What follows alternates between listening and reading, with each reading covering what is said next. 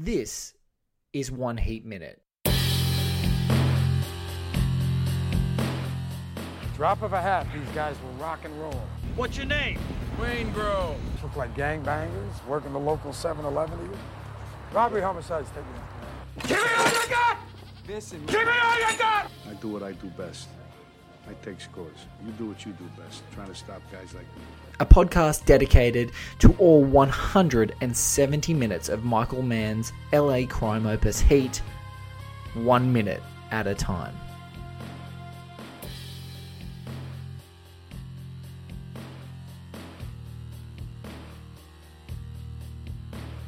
Ladies and gentlemen, welcome back to One Heat Minute. I'm your host, Blake Howard, and joining me is the locomotive engine that drives Australian Online and uh, and, and former uh, publishing awesome uh, publication, FilmInk Magazine, Mr. Travis Johnson. Hello, sir. Hello, thank you for having me. Mate, thank you so much for being a part of the show. I, I am excited. I am, I am genuinely excited. This is going to be so much fun. Oh, it is. Look, and it's we're, we're in the guts of uh, we're in the guts of this behemoth exercise, the forty third episode of Heat, One Heat Minute. You're familiar with Heat? I've, I've seen Heat a few times. Um, Once or I- twice? Yeah, uh, well, that came out in, in 1995, of course, Yes. uh, when I was 19. Um, Ah. So that was just before I went to film school. Oh man. Uh, but after I was a confirmed sort of film nut, because you know that those seeds get planted early.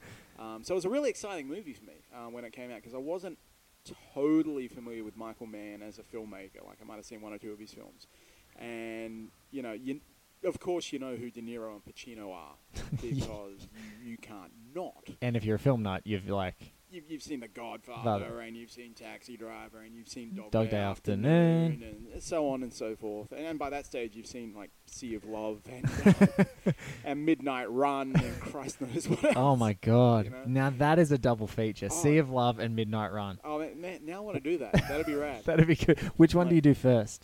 do you Um, get all creepy and sexy with Sea of Love and yeah, then yeah, I think so because then you have Midnight Run to kind of take you out of that. Yeah. But because remember, um, Sea of Love was Pacino's big comeback after Revolution. Was it Revolution?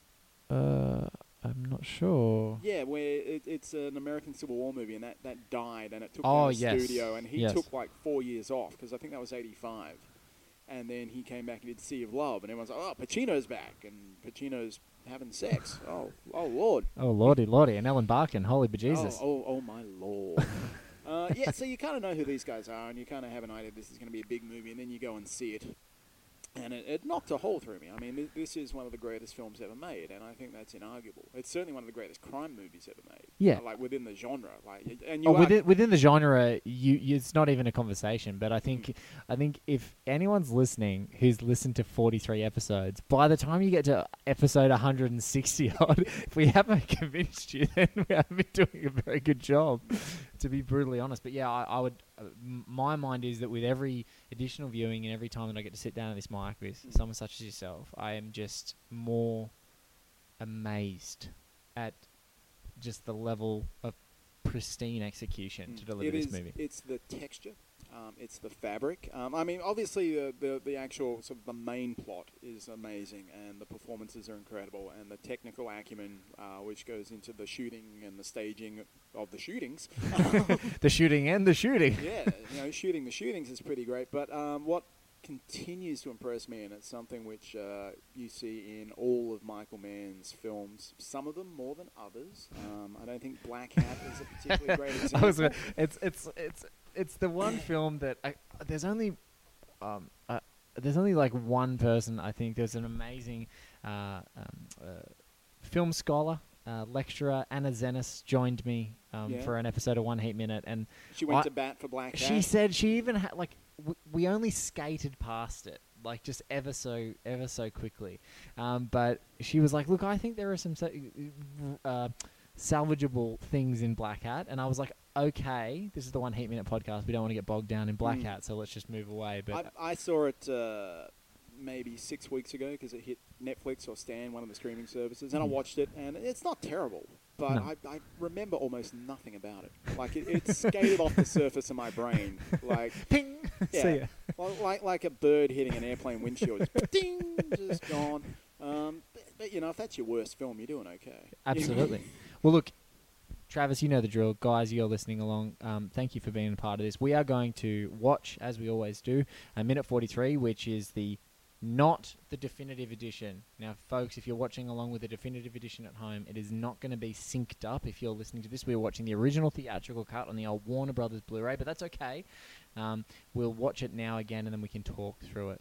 I actually watched the Definitive definitive, edition, so there might- tonight to prep for this. So my notes may be inaccurate. That's okay. That's all right. If your notes are slightly, that's why we like to watch it together, so we can make sure that we're on point. But this is the original theatrical version. It might just be a second or two of shaving that you miss, but Yep. it's just not precise. So, in the spirit of Michael Mann, let's be precise. This is where we're at. I will What- say on the definitive edition, like the scene changes match up perfectly. Yeah, Yeah. it's nice. There's been a few. There's been a few that like you couldn't write it. It just finishes with a perfect scene change. Wow, that's that's a good minute. Um, all right, so we're gonna watch this. This is 42 minutes. Cue it up if you're watching at home, and uh, then Travis and I are gonna come back and talk about. it.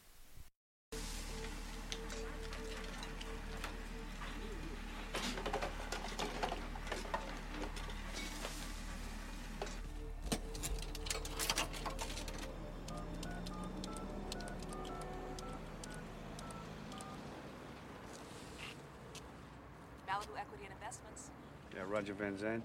Please hold. Yeah, this is Roger Benson. I'm supposed to collect something? Give me your number and somebody will call you right back from a different line. 818-133-6089.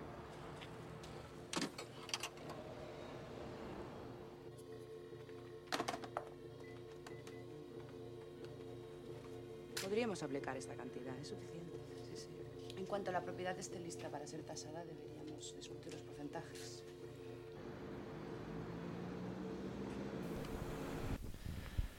Trav, we arrive. We kick this off with the fallout from Donald Breedan, played by the awesome Dennis Haysbert, pre 24. Yes. Yeah. Pre 24, before he was presidential, right around the time he was Pedro Cerrano.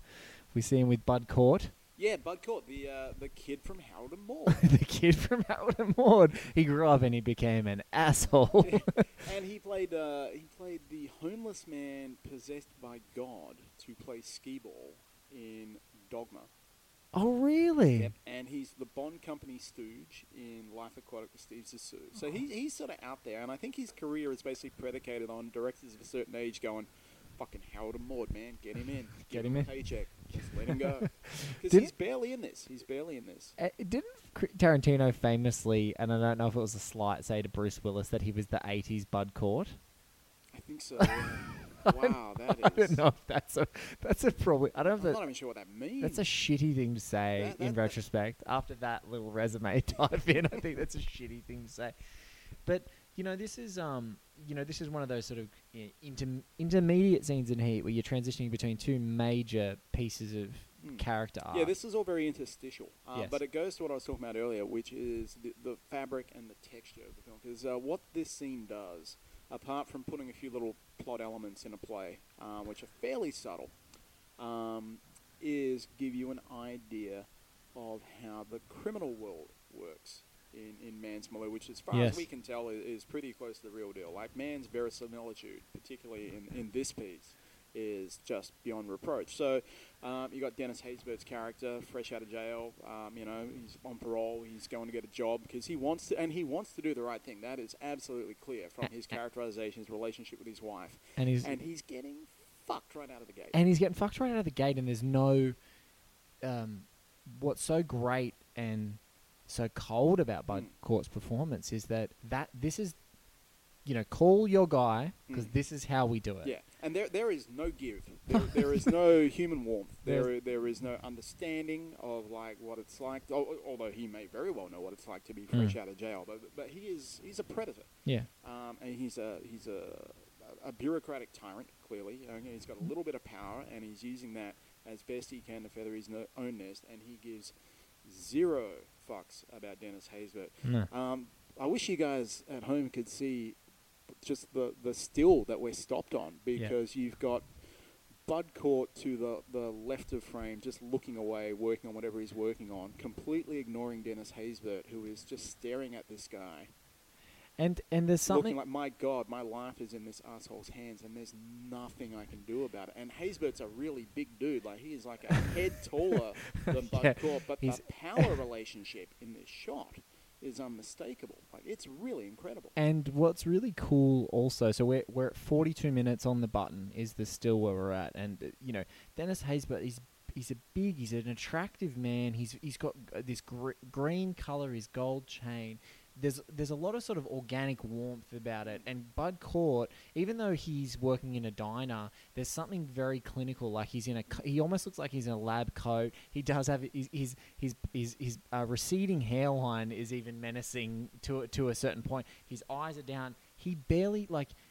I- think there's a, a, a moment we've literally just skated past, and I think it would be in the 42nd minute, is him sort of going, taking the moment to look around at Haysbert and go, well, what, what are you waiting for? Yeah, are you still here? Are you Yeah. still here? I've Yeah. given you the spiel, Yep. which That- he's he's, he's he's literally and what's what's what's disappointing, and and what uh, infers everything you need to know about Bud Cort's character is that he's done it so many times he doesn't even need to look at you. No, he, he knows. He he absolutely knows. And if you look at uh, Haysbert here, his shoulders are slightly hunched. Yes. Okay, because when he came in, he was like, "I'm a great grill man. I can Yeah. do this, do that." It's And got just like, swagger.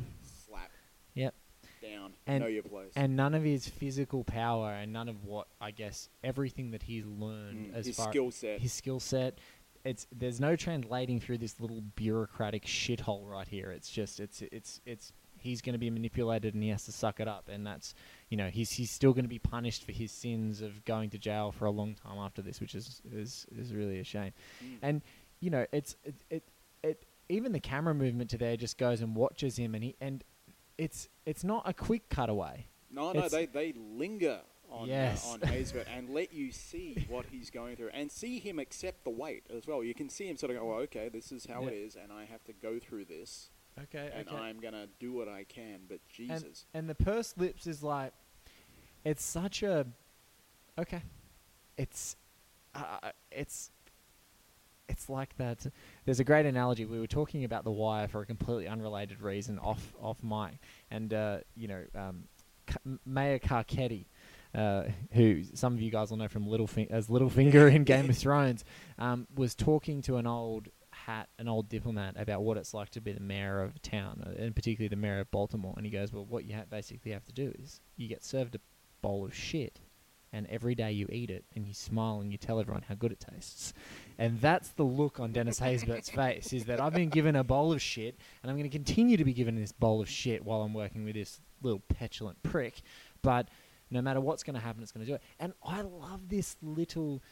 Some people, I think, find, and maybe it's because you've watched it less, or I don't know whether it it just doesn't resonate with you, it doesn't jive with you if it's not really directly involved in the story. And as yet, we don't know how it's going to sort of piece into the story if you Mm. haven't seen the film. But I love this vignette as a, and I think you t- talked about the fabric, the fabric of the very society that we live in yeah, makes makes this world feel even more lived in when you see this interaction so much Yeah. more because the reality is that even if these guys do go to jail and even if they do get out and even if they and do they- try and go they- straight They, have served their stretch and they've done their time. done their time They're still fucked. They're still fucked. They're still marginalised, and um, it really illustrates the the stretch, the, the the penetration of the criminal demimonde. yeah Uh, the idea that this could be happening uh, in any diner, like, and you as a customer or a citizen wouldn't notice, and if you did notice, would you care?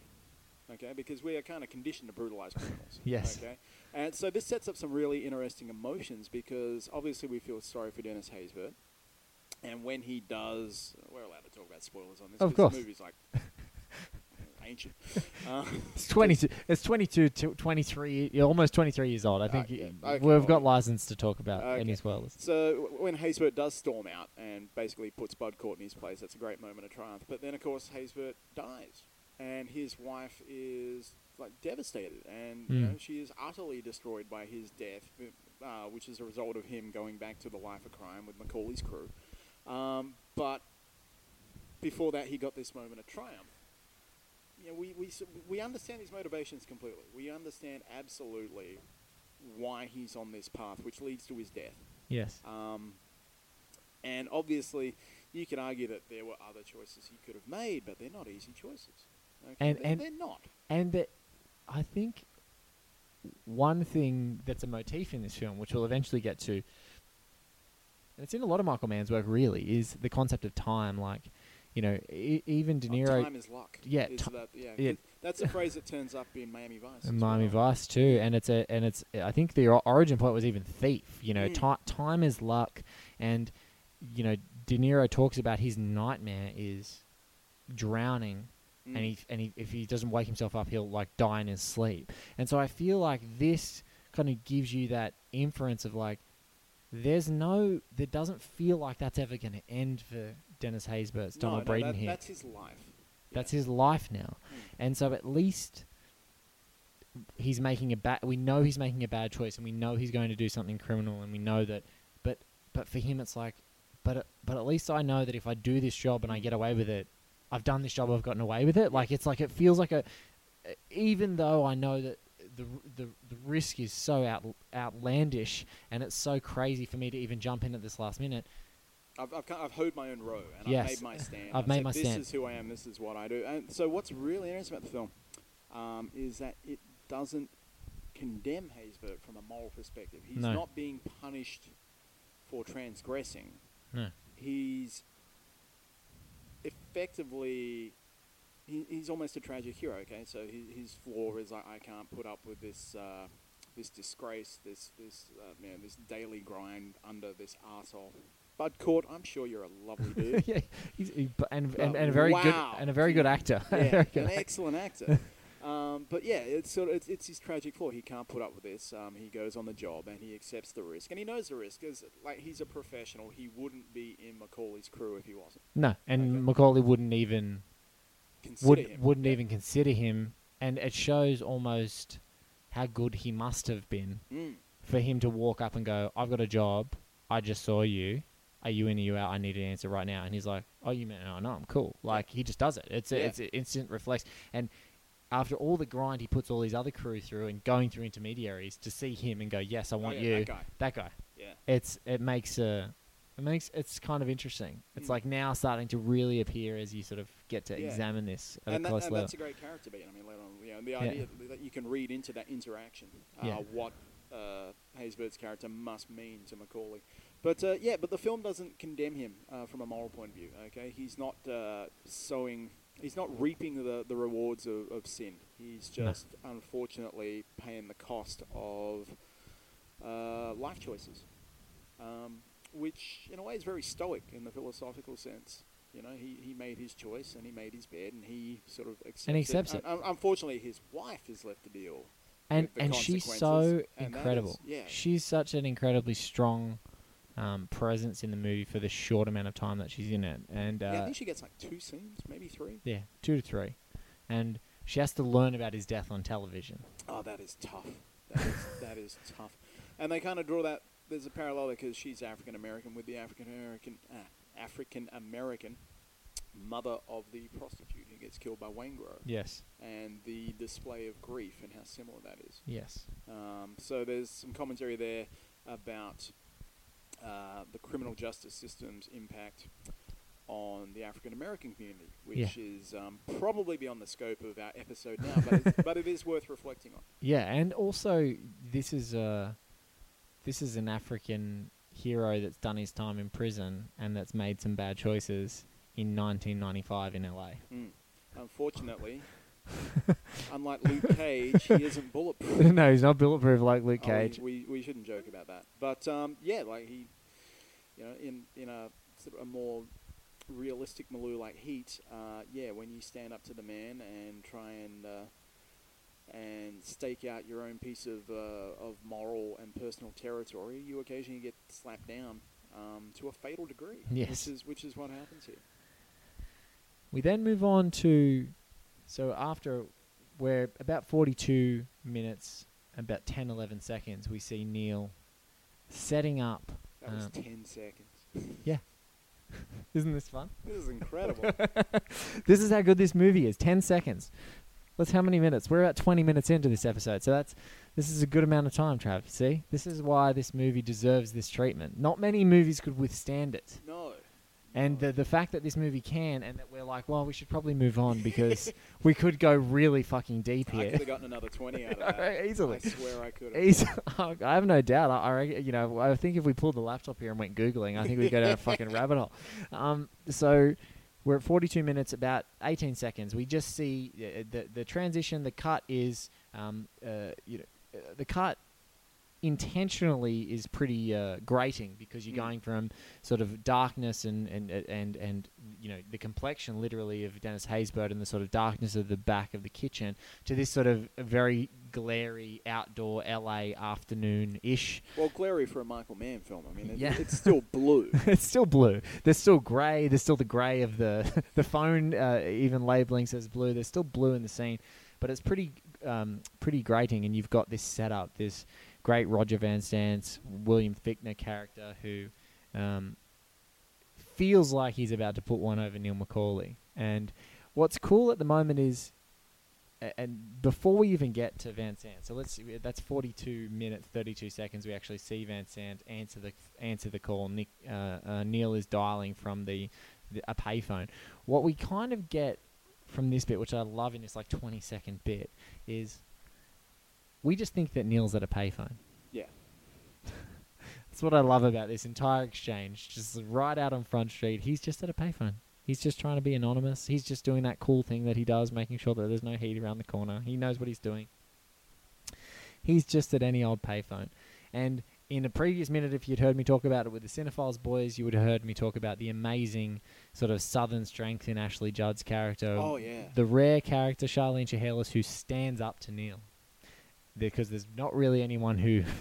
seems Their to. dynamic's incredible. Yes. Um, and Ashley Judd is uh, a great actor uh, who has An done some incredible incredible work actor. over the years. Um, and not as much recently, but I believe we know why now, thanks Yeah. to the, the Weinstein revelations, uh, which is a bit shit because we lost so shit. much good work um, or potential good work out of such a really strong performer. and a bunch and a, bu- a bunch of performers, but it also explains why you get performers like Judd, who is like a titan at the end of this movie. Mm. You know, she's standing toe to toe with Pacino and De Niro, and Her final scene with Kilmer on the balcony is Oh, yeah. an all-timer. Like It that, gives, that gives me chills just thinking about it. It's, oh my god. that is that is one of the greatest scenes in any film.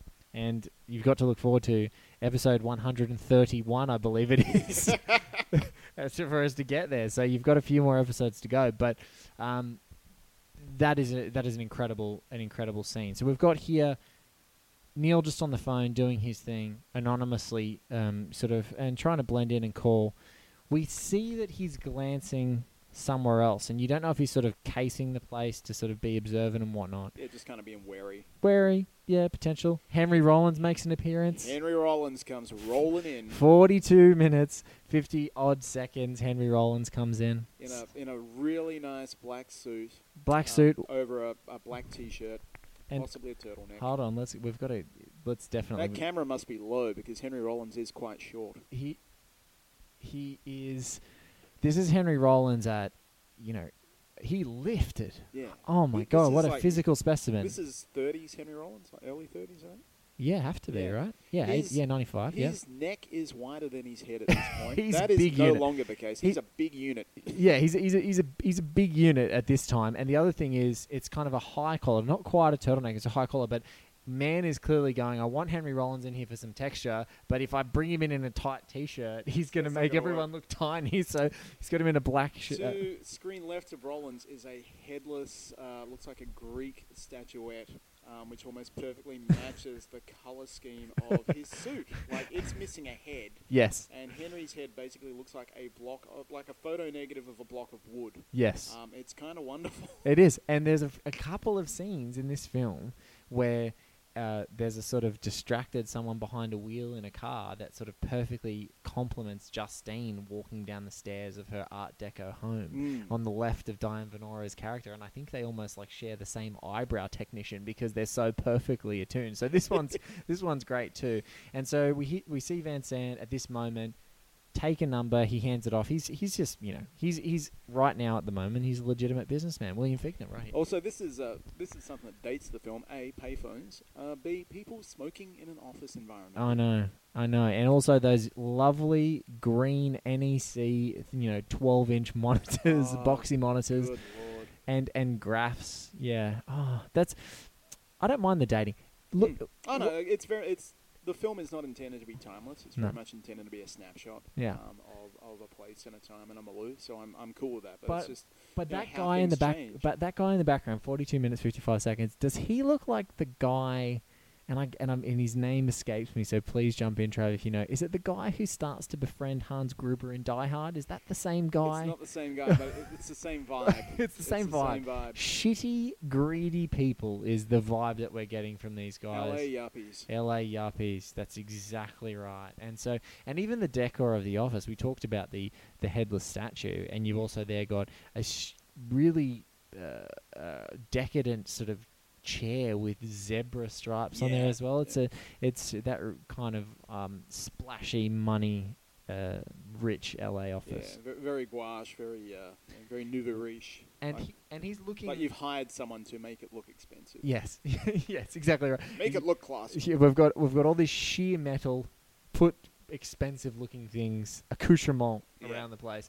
For but- sure. But you know, you can't exactly see it even on this beautiful pristine Blu-ray. You can't exactly see what they're looking at there as far as funds. But the first thing I think of is offshore accounts. Mm. You know, he's he's a guy. He's he's keeping a he's keeping abreast of um, stock levels, etc. But also, Given Mann's attention to detail, I would be really curious for someone who knows what they're talking about because I can't run my finances, otherwise I wouldn't be a film critic.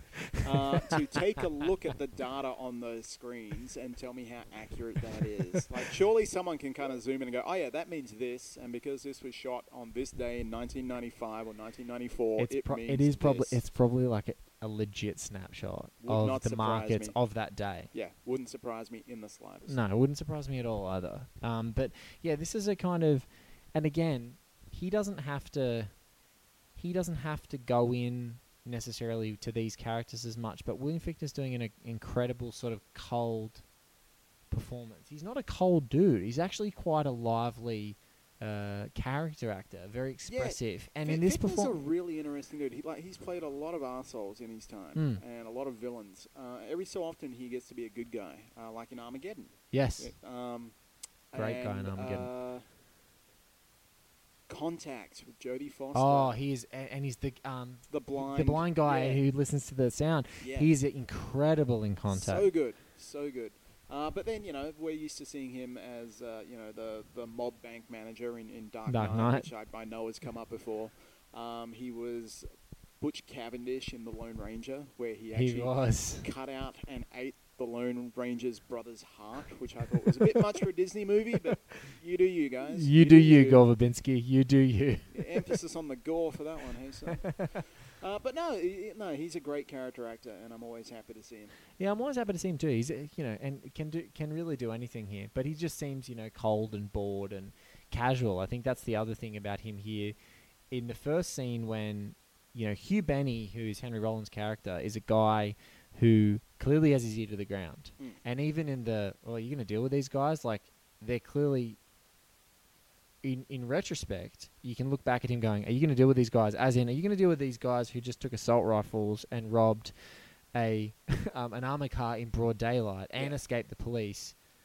Are you going to deal with these guys? And he's like, yeah, I'll just deal with them. That's fine. And he's so flippant. It's Mm. just so, you know, It strikes me as a character who keeps himself fairly well insulated from Yeah. the more violent uh, realities and outcomes of, of what he does for a living. Absolutely. Okay? Like he, uh, I imagine, in his public life, um, he would be very respectable. yes. Um, but But the fact that he has Hugh Benny hanging he's around, got Hugh Benny there to go out and, and do this shit for him. yes. Uh, which is really interesting. But it's it's cool in retrospect to see him go. Are you going to deal with these guys? Like, Mm. are these the kind of guys that you want to deal Are with? you sure we really want to go to the mat on this one? Yeah, and he's like, Because- yeah, no, this is Yeah. this is normal. And Yeah. I, what's cool is I think in Roland's performance, and again, there's seventy. Uh, I think I've said it many times, but there's seventy odd speaking roles in Heat, and and not all, and like Bud Cort we just saw as one of those seventy speaking roles, and he's a terrific actor in his own right, and he just pops up for like 10 seconds. And you so you see Rollins, you don't some of these fringe characters unless you take a focus on them you don't see, but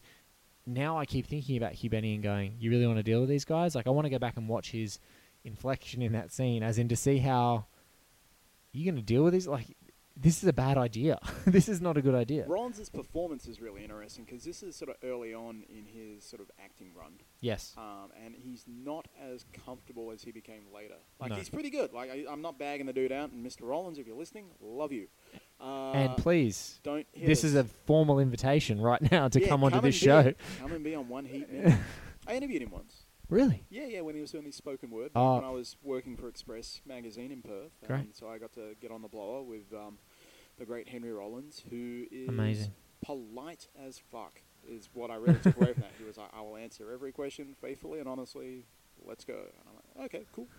Really nice dude, uh, but very formal, very restrained. Yeah. Um, but yeah, he's he's a really interesting uh, character in this, and I find it interesting that um, you got Henry Rollins in this, and later on we've got Tone Loc. Yes. Uh, Henry Rollins is from the LA punk scene. Tone Loc's a, a rapper. Uh, so the two sort of musical guest stars, if you will, Yes. are both from very strong countercultural musical backgrounds. Yes. Okay, it's not like pop stars. They haven't gotten in anyone really obvious. No. You know, uh, they're they're guys who are very much part of different fringe subcultures. Even though that stuff became very popular in the 90s, Yeah, we had the like- of grunge yeah. and gangster rap and blah, blah, blah, but they're very much positioned um, as sort of uh, outlaws, if you will.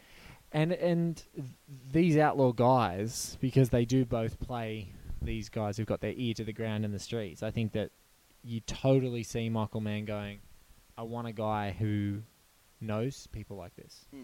I want I want a guy I, I want a guy who has been around this sort of hardcore stuff. I want I want someone who can deliver this and make it effortless because he he talks about even something like you know one of the Michael Mann is famous for sort of imposing method method acting uh, um, uh, practice Yeah.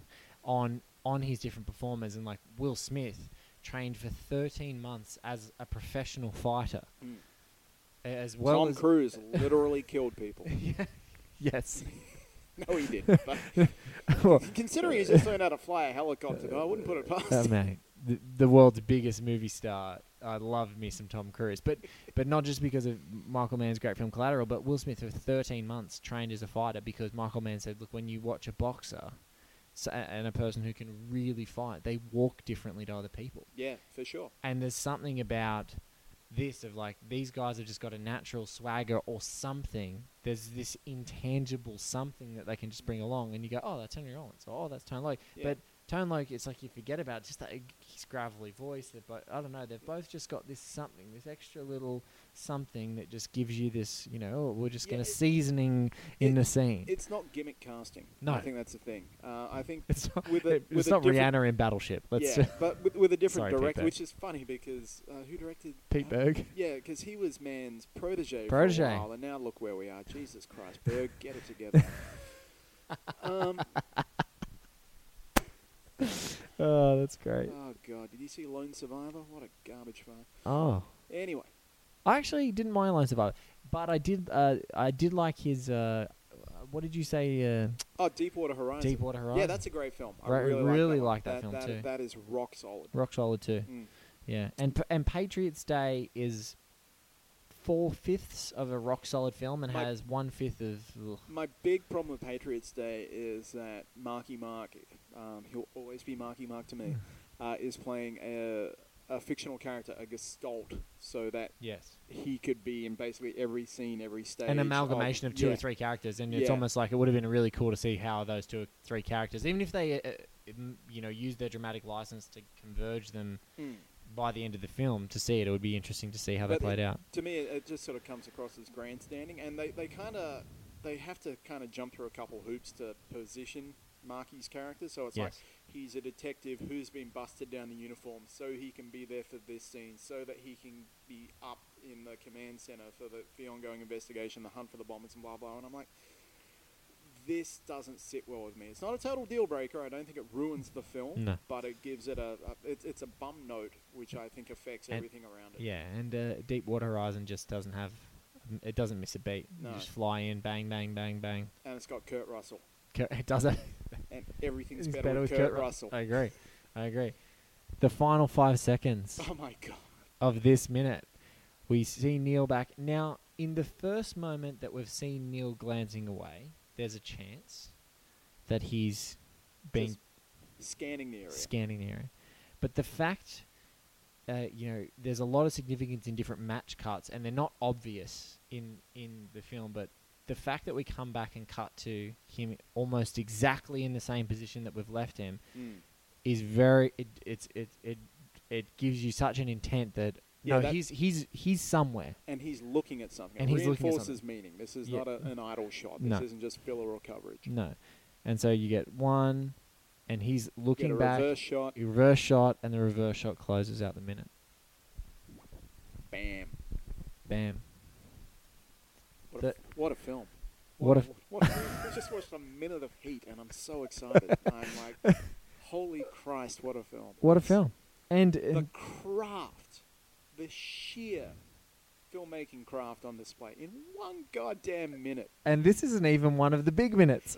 Well, remember, I said don't give me any of the big No. minutes. I said don't give me anything from the coffee shop, and don't give No. me anything from, from the gunfight at the, ro- at the bank robbery. No. Give, give me some random thing we can dig into. Yes. and we will make we will make gold out of this straw. But, but it's not straw; it's already gold. It's already it's gold. amazing. But it's it's I think in a movie that has, and this is what uh, where I'm starting to savor it. I don't know. I, I don't know about you, Trav, but it's the same uh, thing I find with like really blindingly great albums. Mm. Is they might have a couple of rip roaring tracks, and those are the tracks that.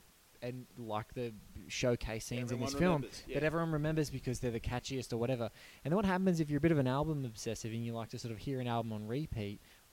These things start to emerge. It's like the the the, the and yeah, this- yeah. th- these other tracks just that you realize that they're the scaffolding that hold the damn thing together and make it a great album. And it's this, that's what makes it such a great film is because these little scenes. If you're thinking about, I need you to tell me your top five scenes in Heat. Well, you're probably not going to say the Donald Breedan scene just off the top of your head. Yeah. But I think that now that I keep talking about it, I'm like, well, that's such a pivotal. It's such a pivotal scene for me about the entire, the entire ethos of this uh, Michael Mann uh, film. I just, I, um, it's amazing. The takeaway, especially for any uh, nascent filmmakers who might be listening, is that every minute counts, which sounds like a real sort of trite, glib thing to say, but um, you see it a lot in in emerging filmmakers, where particularly in genre, like I'm a big horror head, really Yes. enjoy horror movies, and a lot of people who fund their own horror movies. Um, and go out and make it, and and I always respect that because if you're going to go out and make a, a work of art, then bless you, sir Yeah. or madam, or miss, or whatever. Uh, but they concentrate on, you know, the gotcha moments, the big gore set pieces, Mhm. the kills or whatever, and everything else, characterization, plot, tone, theme, is just the necessary grind to get to the bits they want to do. Yes. And that is absolutely the wrong approach to filmmaking and storytelling. Yes. Okay? Everything counts. And If it doesn't count, don't do it. And there are so many films that you watch that even from more accomplished filmmakers as they're coming up or emerging filmmakers that you think this is a 2-hour film. Mm. There are things that are non-essential that could have been cut that don't serve a purpose and like I think right from the outset someone might go oh the Donald Breedan scene doesn't mean anything or Oh, you no, know it it's does. and and I would argue no it's so important and it's but it's just it's just sort of slipped in there because the momentum of the film is continuing to build it's just slipped in in a perfect way that it, it it's unobtrusive around other things that are happening and the, and the importance doesn't emerge until you really need that key emotional cleanse at the end of the frenetic crazy gunfight and so I- look at this and I'm like exactly like you said the craftsmanship of this village of people that created this film uh, with Michael Mann you know so obsessively focused on exactly what he needed to deliver is just masterful and just Yeah, blows me away. There's nothing wrong with a long movie. No. And Heat is a long movie, but it earns every minute. But so does Lawrence of Arabia. Yeah. So does Seven Samurai and Yeah. and so on and so forth. And the problem uh, we're getting these days, particularly um, as streaming TV takes off, Mm. is we're getting this idea that length uh, is its own merit, uh, which is fine in the bedroom. but it's not true for, say, No. the Marvel Netflix shows. No way. Most of which could lose about four goddamn hours. four episodes. Yeah. Just you know, uh, do an eight episode season. Yeah. True Or they- Detective. Yeah. True Detective had eight episodes. Well, so did Defenders, and that could have been that could have been six as far as possibly four, Four. possibly a movie, possibly Yes, a two-hour movie. Yes. Uh, but yeah, length is not its own merit. Okay, it is not its own virtue. Um, you've got to, as I, I'm repeating myself now, but you've got to earn every minute. And Heat is a movie which absolutely does, which is what makes this project fascinating and so much fun to be a part of. Travis, thank you so much for being part of this. And I know Travis already said he's coming back for another minute, guys. He won't be the next couple, but there's one coming up which he'll be on. So thank you so much uh, for listening. I've been Blake Howard. Here's Travis Johnson. Trav, where can they find you and all of your stuff? Okay, so filmink.com.au, I am the news editor and uh, I write a lot of stuff for them. But I, I never stop writing, so you can also find me on uh. Uh, you can find me on the Twitters, uh, celluloid whiskey. Uh, whiskey with a Y on that one because I ran out of letters.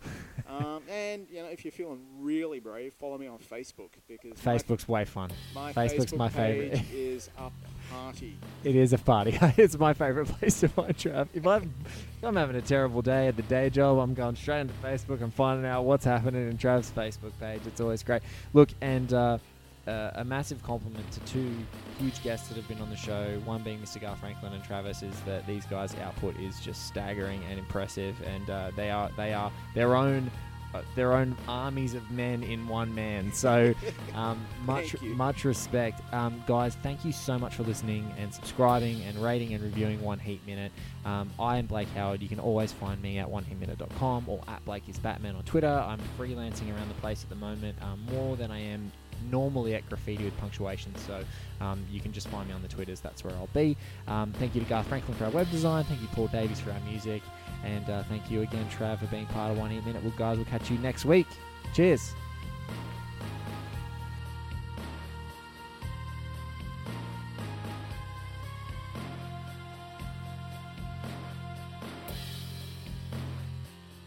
Everyone knows therapy is great for solving problems, but getting therapy has its own problems too, like finding the right therapist, fitting into their schedule, and of course, the cost.